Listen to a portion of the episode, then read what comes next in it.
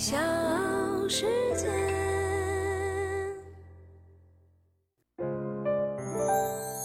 大咖故事，故事舅舅，越说越有。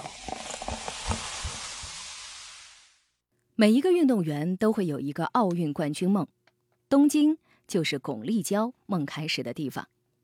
要说东京二零零七年世锦赛初登世界大赛的巩立姣拿到了第七名。到了十四年之后的2021年，巩立姣回到了东京，终于梦圆。北京时间八月一号，东京奥运会田径比赛进入到第三个比赛日，在东京奥林匹克体育场进行的女子铅球决赛当中，我国名将巩立姣以二十米五八拿下了金牌。而这个成绩也超过了她自己以前的最好成绩二十米四三。到这儿，巩立姣集齐了奥运会女子铅球的三色奖牌，铜牌、银牌、金牌，她都收获了。中国田径队也收获了本届奥运会的第一枚金牌。首先，我想说，我做到了，我是可以的。这一刻，我等了二十一年，这是我练训练的第二十一年。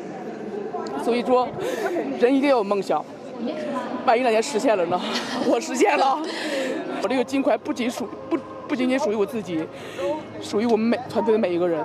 太难了，真的太难了。因为随着年龄的增长嘛，然后好多伤病的，就是意想不到的一些状况。我觉得真的是，尤其是一六年我失利之后吧，我就啊平复了好长时间，才。又站起来，就从失败中我又站了起来，我胜利了。所以，失败和成功我都经历了，我什么都不怕了。现在，我想证明的是，现在是我们中国时代。好多人也问我可会不会退役，但是我觉得只要祖国需要我，我肯定会一直练，练到我练不动为止。我是唐莹，今天的大咖故事，我们就来说说奖牌换色的巩立姣。也欢迎各位搜索“大咖故事”进行订阅。同时，也可以在喜马拉雅搜索主播唐莹加关注。大咖故事，故事舅舅，越说越有。其实，女子铅球呢，一直是我们在田径上比较有优势、有冲金实力的项目。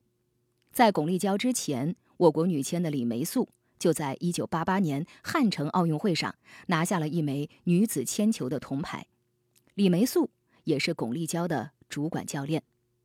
黄志红呢，在一九九二年巴塞罗那奥运会上也拿过一枚银牌，隋新梅在一九九六年亚特兰大奥运会上也获得过亚军。巩立姣出生于一九八九年，河北鹿泉人，她接过了女铅的接力棒。二零零一年的时候，石家庄体校的范焕文教练就听说有一个天生神力的女孩，于是呢就把巩立姣引上了铅球之路。虽然家境贫困，但是巩爸爸却非常支持巩立姣练体育，只要她愿意就去上，要学费就掏钱。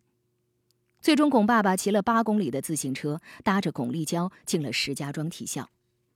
虽然农村的孩子能吃苦。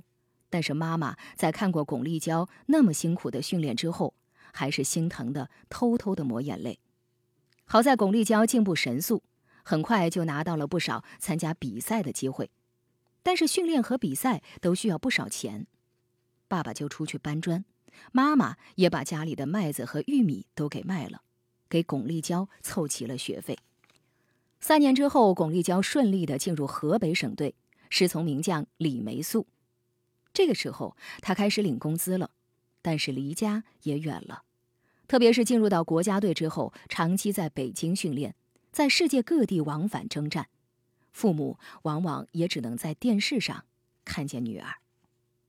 来自河北石家庄的巩立姣最早进入到公众视野，是在2007年的大阪世锦赛上。当时还只有十八岁的巩立姣是第一次参加世界大赛。第七名的成绩对于这个队里的小丫头来说，已经是非常的不容易了。此后，年轻而进步神速的巩立姣就被视为了我们中国铅球的未来之星。他自己也早已经把目标锁定在世界冠军上。但是万万没有想到，在随后的十年当中，巩立姣的成绩虽然在不断的提升，但是大赛的金牌却始终失之交臂。此前的五届世锦赛、三届奥运会，他一共拿到了两枚银牌、三枚铜牌，唯独没有金牌。就连室内世锦赛、洲际杯赛这样的次一级国际比赛，他也从来没有站上最高领奖台。相比吴京的魔咒，更让巩立姣难掩释怀的是他的三次奥运之旅，可以说充满了惊喜与挫折，但是也演绎着奥运赛场的残酷与戏剧性。二零零八年家门口的北京奥运，二零一二年英国伦敦。二零一六年巴西里约，在所有的三届奥运会当中，他获得了一银一铜两枚奖牌，但是他从来没有参加颁奖仪式，没有站上领奖台。二零零八年北京奥运会，巩立姣在决赛当中投出了十九米二零，最后的成绩排在第五位，但是戏剧性的是，拿到了该项赛事银牌和铜牌的两名白俄罗斯选手被查出了使用违禁药品。这样，巩立姣就替补成了铜牌的获得者，并且在十一年后，二零一九年，他才拿到了这枚迟到的奖牌。二零一二年伦敦奥运会的经历也和二零零八年差不多，当时巩立姣在决赛当中投出了二十米二二，排在第四位。奥运会结束不久，由于金牌得主兴奋剂检测呈阳性，巩立姣替补成为季军。故事到此并没有结束。几年之后的尿样复检，亚军的获得者也被确认兴奋剂违规，巩立姣上升为亚军。但是，一直没有能够看到五星红旗在奥运会的赛场升起，也成了巩立姣此前职业生涯最大的遗憾。他说：“我第二、第三、第四都拿过了，但是我还没有站到奥运会的领奖台上。”所以，我希望能够弥补遗憾，站到最高领奖台。大咖故事，故事舅舅，越说越有。欢迎继续收听大咖故事，也欢迎你搜索“大咖故事”进行订阅。我是唐莹。九年前的里约奥运会是巩立姣对自己期待最高的一届奥运。当年他刚刚创下了个人最佳成绩，但是里约奥运会的成绩并不理想，特别是最后的三次投掷，他都以犯规收场，最终只有十九米三九的成绩，排在了第四位。里约的失利对巩立姣打击很大，巩立姣一度陷入了瓶颈期，竞技状态也出现下滑，然后身体与精神的压力，阻挡不住一颗冠军的心。巩立姣说：“于是我重新调整自己，重新投入训练。我不再想里约奥运会我为什么不行，因为我特别迫切的想证明自己。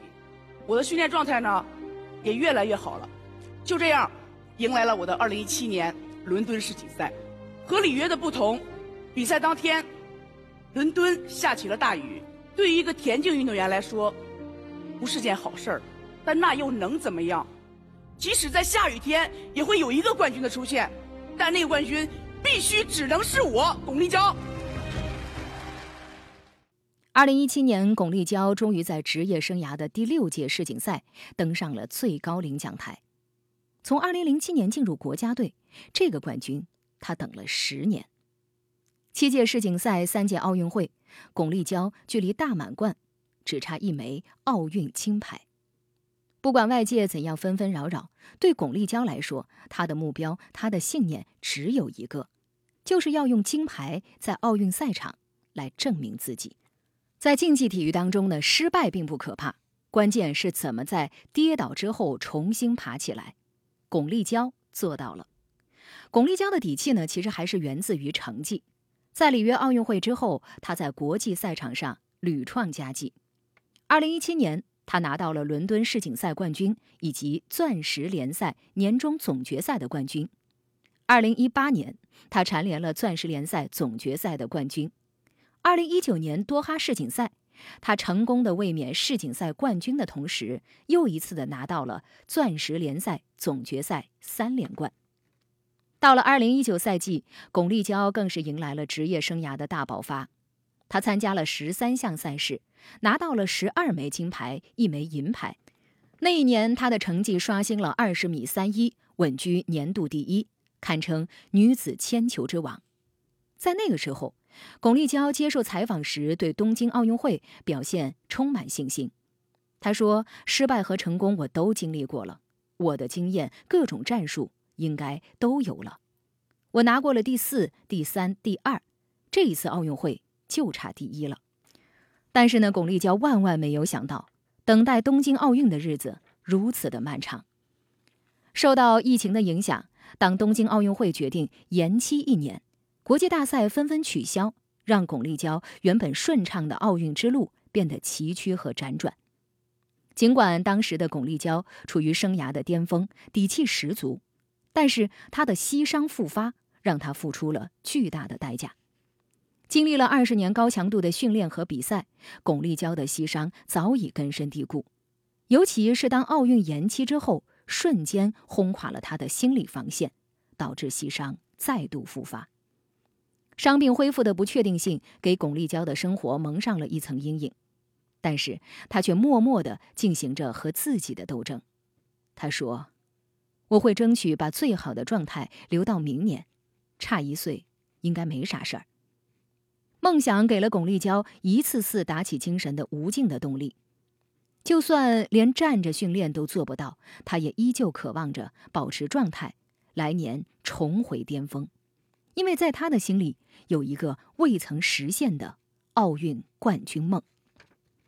受到疫情的影响，没有能够经历国际大赛的打磨和锻炼，但是巩立姣的状态依旧在稳步回升。今年六月的全运选拔赛上，巩立姣创造出了本赛季世界最好成绩二十米三九，第四次征战奥运会。